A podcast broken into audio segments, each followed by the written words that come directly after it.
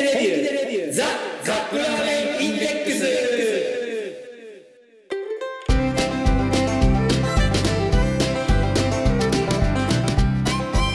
今週もやってまいりました本気でレビューザ・カップラーメンインデックス。ラーメン好きのおじさんふたりがカップラーメンについて好きなことを好き放題言い合うだけのポッドキャスト番組でございます。毎回ジャンルを問わず気になったカップラーメンを買ってきて番組内で実際に食べる、そして感じたことを熱く語るといった具合に進めてまいりますが、私たちは決してメーカーの回し物ではありません。一消費者として感じたことを素直にお伝えしていきたいと思っています。あなたのカップラーメンライフがより豊かになればこれに勝る喜びはございません。そして皆様のお相手はあの先週でしたっけ、中江さんが、えー、パソコンにノートパソコンね、買ったばっかのノートパソコンにカップ麺をジャバーってやってプシュッと火花を飛び散らしてお釈迦にしてしまった、聞くも無残な話ですね。そんなドジ話なんですが、ラーメンさんもそこまでひどくはないドジをこの間してしまいました。ラーメン大好きラーメンさんと他人のドジ話は笑って聞きます。自分の味、はい、自分のドジ話は思い出したくもないです。いろいろ思い出したくない過去を持っているノブがお送りします。よろしくお願いします。掘り起こそうよ、そこ掘り起こそう。いやいや心の傷です最近ね、はい、あのねあのちょっとしたニュースがあったんですよ、私の中で。あのいいですか、どうぞ。酒をやめることに成功したんです。おいおいおい、トリス飲んでる今なんだこれ酒をやめることに成功したんですよ。お前はバカかって言ってる、これ何これ何何、うん、今ハイボール思いっきり飲んでるのにどういうこと、はい、あの実はねいちがつぐらい酒をねやめてたんですよ、はい、いちがつぐらいお酒を飲むのやめてて、はあえー、やめてたのがたまたま飲まなかっただけじゃないのそれは。じゃあやめたんですよ、意識して、うん、もうあの酒は飲まないって決めて、うん、でやめたんですで、はい、あの成功したんですよ。やめれたんです。今は？今はたまたままた出会ったんですよ。いっかげつね酒飲まなかったんですよ。本当に？うん、本当これは本当。うん、なんで？いやなんでかはよく分かんないけど、うん、妻と話をしてて酒やめてみたらどうだろうっていう話になって、はいはい何でしょう。奥さんの言う通りだと思います。そうですよね。で。やめてみたんです、はい、そうしたらやめられたんですよ本当、はい、やめてたいこらもうにほんめ今から開けるでしょどうせ。そしたらそしたら何なんだえー、っとつい先日なんですけど、はい、先日地元の仲間で飲み会があって、はい、まあそれに行ったわけですよ、うん、まあ飲み会だから飲むじゃないですかこらこらこらこらで飲んだわけですでも楽しく過ごしてで、まあ、今日に至ると。ほらやめたうちに入らんじゃん。いやだからね私ね、うん、酒をやめる達人なんですよ、うん、何度もやめるのに成功してる。待ってそれあの趣味ダイエット特技リバウンドみたいなもんじゃなんか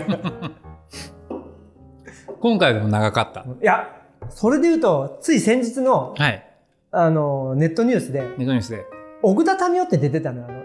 うん何回なと思って調べたら、うん、奥田民生が後輩のライブで、うん泥酔して出てきて最後なんか特別ゲストで呼ばれてたみたいで、はあ、で泥酔してあの一応曲は弾いたんだけど、うん、その主役のそのバン後輩のバンドのメンバーに絡むは、うん、予定してた内容とは全然違うわで、うん、でその後あのもういい加減にしてくださいみたいなことをなんかネットで言って。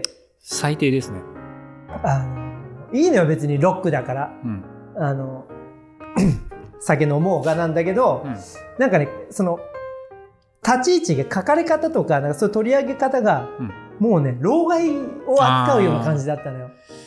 あまあしょうしょうがないですよね。あの奥田民はもうそんな年なんだねと思って、うん、でそそういうことからミック・ジャガーとかも一線でやってるじゃない、うんはいはい、あの人たち結構気をつけてて、うん、あれこそセックスドラッグロックンロールみたいな人たちじゃん、はいはいはい、もう今はそういうのはやってなくて、うん、ちゃんと歌詞もなんか考えたりしてやってるらしい。多分それは、うん、やっぱりこのエンターテインメントの世界で生きていくには、うん、我々が思っている以上に、うん、ポリコレ、ポリティカルコネコレコレクトネスっていうんですか、まあ、要は世間的に正しいことっていうのをしなければいけないっていう、うん、なんていうんですかね、プレッシャーみたいなのがあるんだと思いますよ。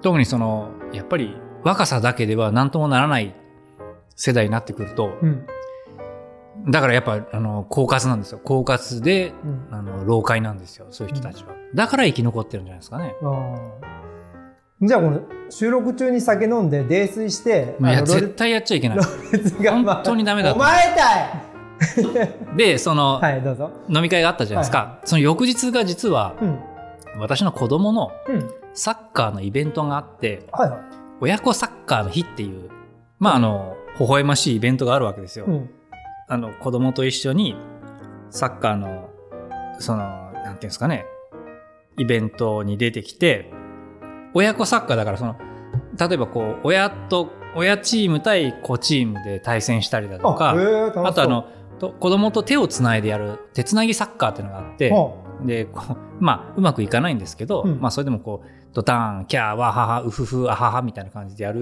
イベントがあって、まあ、それそれ微笑ましいんですけど、うん、うちの子供が走り回るたびに私はあの猛烈な吐き気を抑えながらフィールドの上でのたうち回ってましたね。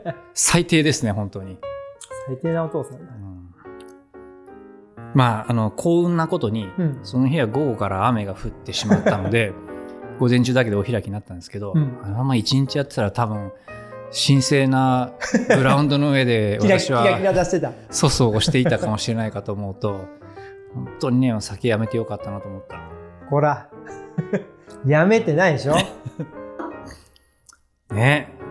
あ、ラーメンさんもね、あ、そうそうそう、ドジ話ドジ話あの中井さんじゃないんですけど、はあ、この間東京行ってきたんですけど、はい、またやってしまったんですよ。何ですか、また別方向乗ったとか。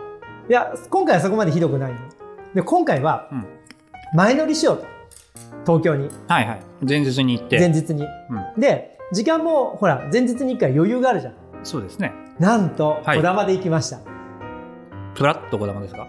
そうだからあのー普通のぞみで行くときゅうじゅっぷんで行けるところひゃくはちじゅっぷんかな、なんか、いや、えーとね、ひゃっぷんちょうどひゃっぷんです。名古屋からだったら名古屋から、えー、東京がひゃっぷんかかるところを、うん、まあさんじかんぐらいかけてこだま各駅停車のために、まあ各駅停車ですからね。しかもね、うん、グリーン車なんですよ今回。なんかね、こだまのグリーン車って、うん、贅沢なんだかなんだかよく分かんないですよね。そう、何もサービスないの、あのおしぼりが出てくるわけでもなく、うんうん、あの車内販売すらなかった、うん、ただこう ゆ, ゆったりとしたシートがふっくらで、うん、なんだけどね、うん、また、はい、車掌さんが来たのよ、乗った瞬間に乗って、うん、お弁当を広げて、はいはいはい、さあ今からパーティーだぞと、うん、一人パーティーするぞと思ったら車掌さんが、うん、えー、ちょっと切符を拝見させていただきますかと、はい、えー、待て待て、俺普通普通車の指定席でここ乗ってないぞと、うん、ちゃんとグリーン券買いましたよと、うんうん、ほらって見せたら、うん、えー、はち号車の、うん、ラーメンさんじゅう列目だった、はいはいはい、だけどじゅう号車のはち列目に乗ってたんです。あ、普通に勘違いしてた普通に勘違いで、あ、すいませんっつってあのパーティー会場広げたのに、はい、またもう一回撤収してそうそうそう。 で, でもさ、こだまのグリーン車でしょ、うん、誰も乗ってなかったことない。そうなの、そう、いい、あそこでいいですよでいいのに、うん、もう ジェイアール と、まあまあ向こうも仕事だからしょうがないですよね。うん、うん、こだまのグリーン席って、うん、まあある意味すごい贅沢な空間な気もするけど、うん、でも早く移動できるわけでもないし。違うんです、あのね、うん、なぜこだまにしたか、はい、そしてなぜグリーンにしたかというと、そこで本読みたかったの。はいはいはい。でこれが東京に着いてしまうと、うん、いろんな誘惑が出てくるじゃない。そうですね。あそこに行ったりとか、あの店に行きたいとか。そうそうそうそう。で外歩いたりしたいから、うん、本読む時間がないの、うんうん。だけど新幹線の中ってもうやることないじゃん。そうですね。ってなると強制的に勉強ができるの。うんうん、本読むにはちょうどいいかもしれない。そう。だからその本読めて。うん、すごく費用対効果がでかい。だからあの何千か高いんだけど、その本読んだことによって何千万っていうこの先結果が出る予定なので、でもでもそのその日にさ、うん、例えば、うん、午前中にミーティングがあるからどうしても早く行かなきゃいけないとかでなければ、うんうん、もうあとは移動するだけだったら、うん、別にそんなね、こ望みに乗って急いでいかなくてもいいっていうのであるんだったら、そうそうそう、まあそれはありっちゃありですよね。こだまね、しかもプラッとこだまを選ぶと、うん、あのホテル代もついてめちゃくちゃ安いんですよ、あれ。プラッとこだま。プラッとこだまってあのあれじゃないですか。えー、っと飲み物がついてくるやつじゃなかったっけ？ああ。なんかね、あのー、プラット今回はプラットこだまじゃなく直前だったからもうあの普通にこだまにしたんだけど、そうプラットこだまって何日か前にそうそうそう、しかも緑の窓口で買わなきゃいけないですよね。あれの不便なのがなんとかしてほしいな。だから先先やめたんでしょ？やめましたよ、うん、大成功しました、うん、グビグビじゃないよにほんめ、はい、ほんでね、うん、その東京行ってラーメンさん初めてあるものを買ったんです、うん、買った。めちゃくちゃ便利。なんだろう。あのトロリー付きのガラガラ付きのカバンとか。パスモ。初めてあの交通系カードってやつを買ったのよ。嘘だ。めちゃくちゃ便利だねあれ。毎回いつもはほらそんなに電車乗ることないから。らららららあなたのその アイフォーンサーティーン、はあ、ついてますって元から。どこに？ついてないの？背中にこの中に埋め込まれてますって。見てみて、ラーメンさん買ったのよこれこれ。ちょっとえー、っとね。しかもパスモですか？パスモだよ。え違うの？パスモじゃないの？え？ほらほら。電車でもバスでもパスモ。ほら見てこれ。パスモ。チャージできるやつ。ラーメンさん。何？もう今時シーラカンスですよそんなことやってる人。えなんで？えだってこのスイカが入ってますもんこの中に。えなんどこに入ってないよ。ラーメンさん。この横のボタン、電源ボタン、はいはい、これにかいカチカチとやってみてください。この中に入ってるでしょ？それ何？スイカ。このじゅうさんには入ってない？入っても、あの、まあ、登録しないといけないんですけど、要は、要はそのパスモみたいなやつが、最初からその電話の中に備わってるんですよ。うん、え、どうやって買うの？じゃあ買わなくてもいいの？あれ？でも最初は買わなきゃいけないだ。買うたんだっけなでしょ。だからこのカードを買って、うんうん、チャージした、はい、よんせんえん、はい、もうピッてやるだけでいいねいちいちあの毎回東京行くともう毎回また自動販売機で買わないといけないじゃんって、うんうん、あれがないんだね。うーんなるほどなるほど便利。でもこれついてるんついてますって。あそうそうでそうそう携帯でピッてやってる人がいたのよ。うん、それ。で、違うのよ。それね、あの、てっきり、そうそうそう。そのカバーの裏にカード入れてるんじゃないかと。カード入れてやってると思って、ラーメンさんもやったの、このプラスチックカバーのと、携帯の間にパスも入れて、ピッてやったら赤いゲームをパターンしまって、駅員さんがどうしましたかって、すいません、これって、ああ、こっちと押してくださいって言われて。あのね、あのね、ラーメンさん、ラーメンさん。あの、笑って申し訳ないんですけど、最初はそうだったんですよ。初期の頃はそのカード買って、うん、ケースにこう刺したりとかして、うん、やっぱピッてやってたんですよ。できるでしょ？いやあのでも今は iPhone 自体にもうその エヌエフシー っていう、えー、とピッてやるシステムが入っちゃってるから、うん、多分そいつがの誤作動したバッティング起こしちゃったんでしょうね中で。いやだからここに入れてさかっこよくやろうかなとだ気持ちは分かる気持ちは分かるもも打つやつあの、うん、もも、うん、パコーンってそうそう。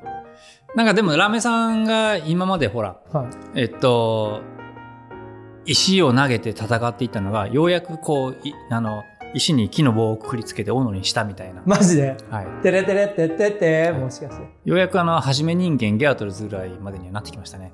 ほんとえー、でもついてないよこれそんな機能。ついてますってラメさん知らないだけで。えじゃあこのこれさえあればもうこれさえあればだからその今あの iPhone 私も持ってますけど、はい、こいつがあればもうコンビニに行けばお支払いもできるし、はい、そのスイカのおかげで。えこれって支払いは何あのデビット的な感じなんかチャージするのとね。チャージするんですけどそれもクレジットカード経由でチャージができるので、うんうん残高がなくなったなと思ったらそのアプリを使って、うん、クレジットカードで支払いをして。えちょっと待ってスイカとか、はい、このパスモとスイカは何が違うの？発行してる企業体が違いますね。でそれって全国の電車は乗れるの？乗れます乗れます、どっちも乗れます。あ、全部共有してるしてるけど、なんかパスのは一部対応してないかったのかな、分かんないけど、でも日本で一番使えるのはスイカですね、間違いなく。マナカは？マナカって何でしたっけ？マナカ、日本のど真ん中、名古屋の名古屋鉄道の。ああ、そうですね、うんうん、まあマナカはどうか知んないけど、うん、スイカがあれば名古屋の地下鉄も乗れます。じゃあスイカがあればもう全国どこでも行ける。そういうこと。福岡の地下鉄も乗れます。え、乗れるの？乗れます乗れます。なんでそれ欲しい。ちょっと後で教えてよ、これスイ、スイカのやり方、うん、だからラーメンさんとそうほらあの福岡行った時にさ、うん、飛行機で、うん、私ピッてやってたじゃないですか、うん、ラーメンさん切符買ってた、うん、でも私はピッてやってた、はい、ラーメンさんまだ切符買うんだと思ってたけど、その時はえ、これふたりぶん欲しい時どうするの？さんにんとか、じゃあ俺まとめて払うよっていう、よくあるじゃん、うん、団体行動した時に。それはできないんじゃないかな。どうするの？ひとりひとつずつ持ってるしかない。だからみんな持ってるってもみんな持ってないのはラーメンさんだけっていうそういう人はあのチャリンチャリンってこうね、あーそういうことね、やるしかないかなっていう感じですかね。いや、もしかしたらやり方あるかもしれないよ、私が知らないだけで、うん、でもまあ今でもとにかくね、はい、あのこの閉まるのは本当恥ずかしい。恥ずかしい、うん、ピーって ラ, ランプが鳴って、でこれがビャーンって出てくるのよ、うん、ビャーンってビャーンってねビャーンってなるじゃないですか。ビャーンって出てくるのよ。ビャーンっていう音って、うん、やっぱこう耳に残るじゃないですか。残る。だからそのビャンビャンっていう音をモチーフとした食べ物があるらしいです。どんな？ラムさん知らないですか？知らない。ビャンビャン麺。何それ？担々麺のお友達？はい、じゃあ今週の獲物でございますどうぞ。三洋食品。はい、三洋食品といえばポロイチ。はい、えー、ビャンビャン麺風史上最大級幅広麺待って、全部漢字じゃん、タイトル。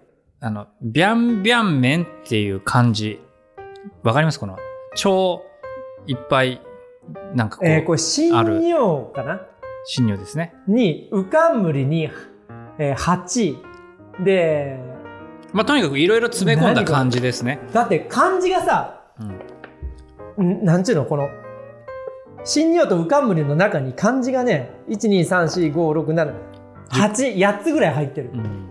これはビャンビャン麺っていうあの中国の食べ物なんですけれども、はい、えー、っとね、なんですか、幅広の麺、麺でしたっけ？そうね、幅、幅が広いことをビャンっていうらしいんだけど、ビャンビャン麺。ただこのビャンビャン麺っていうこれとんでもなく画数の多い漢字なんですけど、これはあの、はい、世界で一番画数の多い漢字だらしいんですけど。世界でって漢字使うの数カ国しかないじゃないですか。まあそうですね、日本か中国かぐらいなんですけどただまあその中国の中でも最も画数の多い漢字だって言って、はい、ビャン。でもこのビャンっていうのは、はい、ビャンっていう音を表すためだけの漢字で、それはつまりこのビャンビャン麺のにしか使われない漢字らしいです、うん。お、なんかプレミアムな感じ。そう、ビャン専用漢字です、はい、うん。で、その何ですかね、どっかの小学校か何かで、うん、何か悪いことして罰をすると、うん、このビャンっていう漢字をひたすら書き取りさせられるみたいな話もね聞いたことがありますこれは罰だね罰ですね。さあ、そのビャンビャン麺ですけど、三洋食品からはなどんなコメントがありますか？はい、つるみと粘りのある超幅広麺に香辛料の辛さを、まあ、辛いのか、うん、香辛料の辛みを効かせたコクのあるタレを合わせたうま辛麺です、えー、当社独自の技術を用いることで超幅広麺をノンフライで実現しました。見た目のボリューム感とインパクトがとても強い麺です。縮れをつけることでタレとの絡みがよく食べ応えのある麺に仕上げました。醤油のうまみに、えー、ホアジャオの爽やかな香りとしびれる辛み、唐辛子のスパイシーな辛みを合わせました。黒酢やネギ、ネギ油を加えることでコクのあるタレに仕上げました。ラメさん見てください、このこの麺。ビャンビャンじゃん。きしめんじゃんこれ。きしめん、なんかすごい細いきしめんって感じですね。あのー、皆さん木曽路はご存知でしょうか？しゃぶしゃぶの木曽路。しゃぶしゃぶの木曽路。はい。しゃぶしゃぶの木曽路って最後にあのー。締めの麺を選ぶと、はい、これと同じような麺が出てきます。きしめん の, あのちょっと細いやつが出てきます、えー、今お 湯, お湯を入れております。結構入るね、お湯。しかもこれ あ, のあとお湯を切って、はい、タレを絡めるタイプなんで、うん、まあ、秒でなくなるやつですね。ね、熱湯よんぷんだそうです。ノンフライですよ。よんぷんよんぷんよんぷんスタート。はい、さんぷん経ちました、はい、さんぷんじゃないよんぷんだ。よんぷんで、こいつはまずお湯をお湯を切らんといかんですね、はい、あ、いいですよ、ちゃんと流しがあります、ね、ある、はい、この、飲みますか、飲みますか、はい、じゃあさあ、音が鳴るかな。ベコン、なりませんでしたはい、まずお湯を捨てました、はい、そして合わせるのはお湯を捨てましたと。でこれからビャンビャンするわけですね、ここから、はい、ナムさん、なんか唐辛子がいっぱい浮いてますけど大丈夫ですか。怖いね。えー、っとこいつに、はい、で後入れ特製スープと調味だれ、タレですね、はい、タレを液体だれ、辛そうラー油っぽい、ちょっと憂鬱になってきたぞ、はい、ホワジャオも入ってますかね、今度ね、そこに。で、この粉スープ、はい、うわ赤い赤いぞ。あ、すっごいいい匂いしてきた。何の匂い？柚子？柚子じゃないですよね、なんかこうホワジャオかな、きしめんなのこれ、縮れきしめんだね、本当にきしめんですよねこれ、うん、我々名古屋人には別に何あのスペシャルなもんでもなかった、スペシャルな感じがしない、えー、むしろ昔から食べ慣れてる感じ で, でもあの何ですか、汁なしきしめんみたいな感じですかね、うん、よいしょよいしょよいしょ。えー、これがビャンビャンだそうですけど、確かにね麺はすごいユニークですよね、うん、今まで見たことない感じの麺ですねと。はい、じゃあ実食いきます。はい、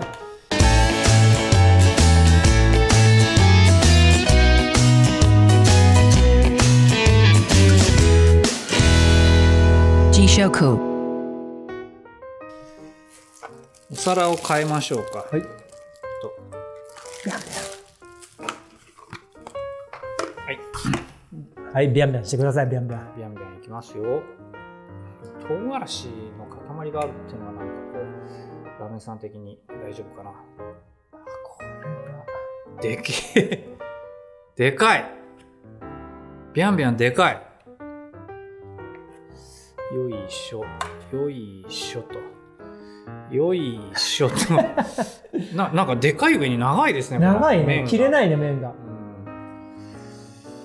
ビャンがすごく長いぞ、うん、よいしょよいしょなんかほんと長い。終わりがネバーエンディングヌードルですね、これ本当に。このままいっちゃってくださいラーメンさん。具、具ってあるのかな、これ。ない、あ、具はね、あります一応ね、はい、これ肉そぼろとネギが入ってます。あ、ぽいなのみです、はい、じゃあビャンビャンいってます、はい、あのスープはないです、ないですね。先ほどのタレと粉を絡めたんで、うんうん、あ、何この風味は面白い、新しい新しい、なんだろう、ゆゆずゆずじゃないよね、なんだろうこれ、なんだと思いますラーメンさん、これなんだろうね、スパイシー、あ、黒酢、あ、黒酢っぽい風味はする、うん、だけどこのなんか香辛料、これはホワジャオよ、ホワジャオか、うん、あ、で、あのちゃんと辛いですでね、やっぱポイントはこの麺なんですよ、ビャンビャン、はい、長いビャンビャン具合はどうですか辛かった、辛いですか、なんか喉に引っかかった、うん、えー、すごく長くないですかこのビャンビャン。長い。あ、見て見て、ほらほらほらほらほらほら。あ、長い。普通の麺ってね、だいたいよんじゅっセンチぐらいで、ね、これこれななじゅうはあるよね。ななじゅう、はちじゅうぐらいありそうですね、うん、これ。しかもこの平たくて薄いやつ。えっ、ー、とね、麺の幅これいっセンチぐらいあるよね。いっセンチあるかないかぐらい。ありますね。それに縮れをつけてる。うん、薄くてペラペラしたやつ。うん、あ、結構食べ、食べ応えあるぞこれ。うん、なんかイタリアのこれを細かくすると、うん、イタリアのパスタに出てきそうな感じだね。なんかねちょっとひねった感じの何したっけ、蝶々みたいなやつ、うん、じゃあラムさんお願いしますよ。はい、えー、見た目はほんと幅広汁なし辛、辛い系の混ぜそばみたいな感じですね。匂いがほんとこの爽やかな酸味と、うん、うん、これホワジャオなんですかね。このなんちゅうかな、大陸独特の香りというか、八角の香りじゃないんだけど、うん、うん、独特の香りがあります。ではいただきます。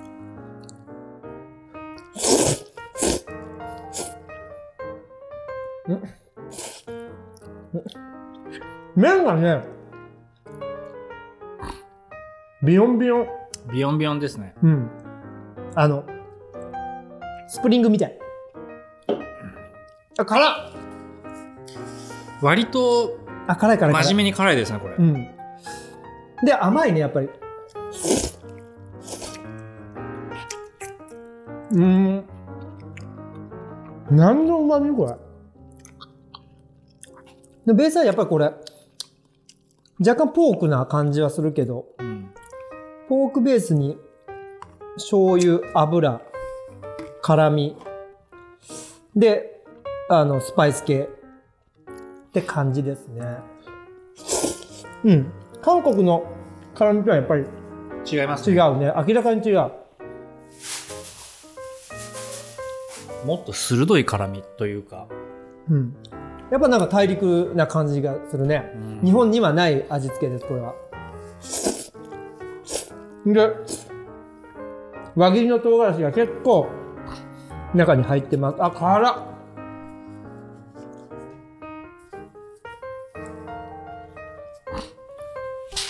あ、この輪切り唐辛子結構辛いですね。辛いね。えー、ちょっとひき肉いきます。うん、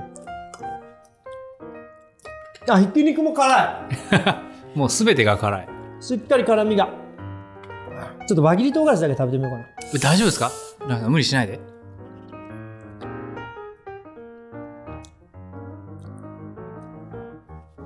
あ、で、あー辛い辛い辛いもう抜けてますねって言おうと思ったけど、あ辛い辛いねこれ。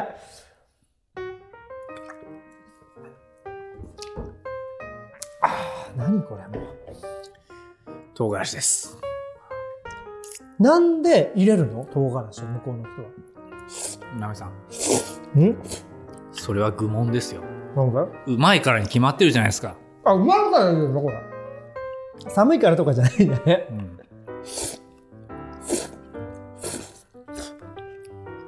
ん、でも味は悪くない。この爽やかな辛さというか、あとこのひ平たくて薄い麺で、しかも長い麺、うん、この食感がなんかちょっと新鮮ですよね。結構あのね、これ普通のスープ系のラーメンでも食べてみたい、この麺。ああ、十分ありだと思う。ほら中国に行くとさ、うん、我々も何度か行きましたけど、麺が結構容赦なく長くないですか、うん、き切ってない感じで、うん、だからあの我々が日本で食べるような感覚でこうすすって食べると、うん、いつまでたってもすすり終わらないみたいな、そういう麺ってたまにね出っ食わしたりしますけどね。めんどくさいのね切るの、うん、多分そうだと。一つでも工程を減らしたい。はい。あ、辛い、うん、このビャンビャン麺の器もなんかこう底が丸くラウンド形状しててつるっとしてますね、うん、あ、辛い。うわ、よく食べれるね、うん、あー辛い。あ、でも結構抜けてますよこれ辛み。今来るから、うん、来たでしょ。あ、じわじわ来たうん、あ、ちゃんと辛い辛い進むね、うん、アルコールがやめたはずのやめましたよ、うん、はい、じゃあこのさん、よん食品ビャンビャン麺風ですけど、まあもちろん本場のビャンビャン麺とは多分若干ね、えー、カップインスタントラーメン用にアレンジされてると思うんですけども、アメさん、この初めての初ビャンビャンを、その気持ちを一言表してみてください。どうぞ。これはね、なんかある。もうちょっと絡みで考えてない。出てこない。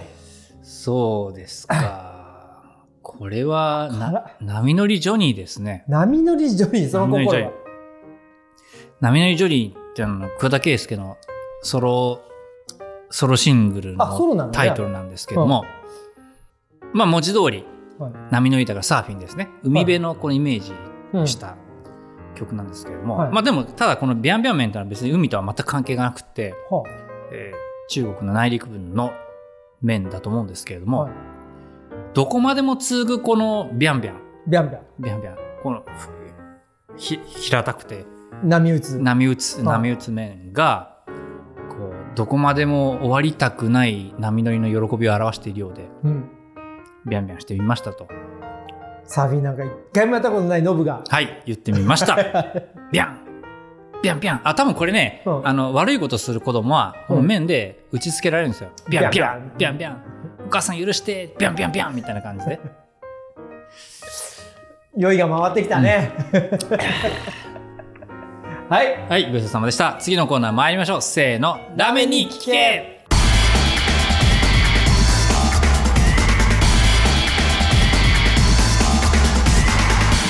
ラーメンに聞け。ラーメンさん、ほら何度も我々中国行ってるじゃないですか、はい、その時の麺麺の印象とこのビャンビャンってなんか結びつきました？うん、いや全然結びつかない。もう全く別物。初体験みたいな感じですか？もともとでもビャンビャン麺ってでもあの細くて、うん、太くて波打ってるっていう、うん、ひらあの薄くてね、うん、やつらしいんですけれども、うん、刀削麺ってあるじゃないですか。知ってます？あ、刀削麺シュッシュッシュッシュ。こう丸くこねた生地を刃物でこうシュッシュッシュッって打つみたいな。うん、だからその麺、麺とはゆえ、うん、まあ、我々がこう想像している麺とはちょっと違うものが出来上がるじゃないですかね、うん、それだとすると。だから麺っていうものの概念が、うん、もしかしたらその本場中国ではもうちょっとこう広いものかもしれない。そうだね。なんかパスタっていうとイタリアでもいろんな種類のパスタがあるじゃないですか、はいはいはい、あのただこうね細いスパゲッティのようなものだけではないっていう、うんうん、なんかそういうラメさんの中でこう中国大陸のヌードル文化がなんかアップデートされた気がしませんでした今日は。だからね、刀削麺さっきも言ったあるじゃない、うん、刀削麺でバリ方は頼め、頼めないなと思って。腹壊しそうですね。いや違う違う違う違う、刀削麺って、はい、切りながらほらどんどんどんどんお湯にこうお湯が入ってくるでしょ。入ってきますね。だから最初に入ったやつはもうバリ方じゃないんですよ。バリカタやわですね。そう、どこで ど, どこの時点で合わせるか。ほらラーメンの場合は一気にドンって全部の麺が入るから硬さが選べるけど、はいはいはい、刀削麺の場合は選べないね。もしそれやろうと思ったらあの切ったやつをお湯の中に入れるんじゃなくてまな板の上かなんかにこう落としていって、そうそうしていちゃうぞ。そうなの。でこれザラッといっぺんに入れてスッとあげる。でそれってただの水豚じゃないって感じしますけどでもやっぱ 麺, 麺っていうのは実はもっとこうもっとおおらかなもんだよっていう、うん、そうだね、そんな感じがするね。これを食べると、うん、に気づいた感じがしましたね、はい、中国さすがよんせんねんの歴史です。また行きたいですね、はい、中国何しましたっけ私たち。いろいろしたね中国ね。収録もしましたよね。収録もした、はい、だいたい酔っ払ってませんでしたっけ私。だいたい酔っ払ってるね、うん、あっちのなんか薄いビールを飲んで酔っ払うんですね。あのね、もう本当にね、だってビール飲むかコーラ飲むかぐらいしかないじゃないですか、うん、まあ、あとバスに乗ると水がもらえたりしますけど、うん、水かビールかコーラですよね。となるともうビールしか飲むもないでしょ、うん、飲むな、飲むだと。そうね、一択ですよね。となると大体酔っ払うっていう、うん、えー、また海外に行って収録したいなと思いました。いつ行けるんですかね。じゃあエンディング行きましょうか。はい、はい、エンディング。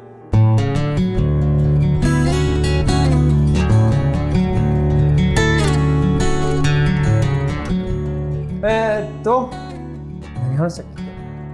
私がお酒をやめた話。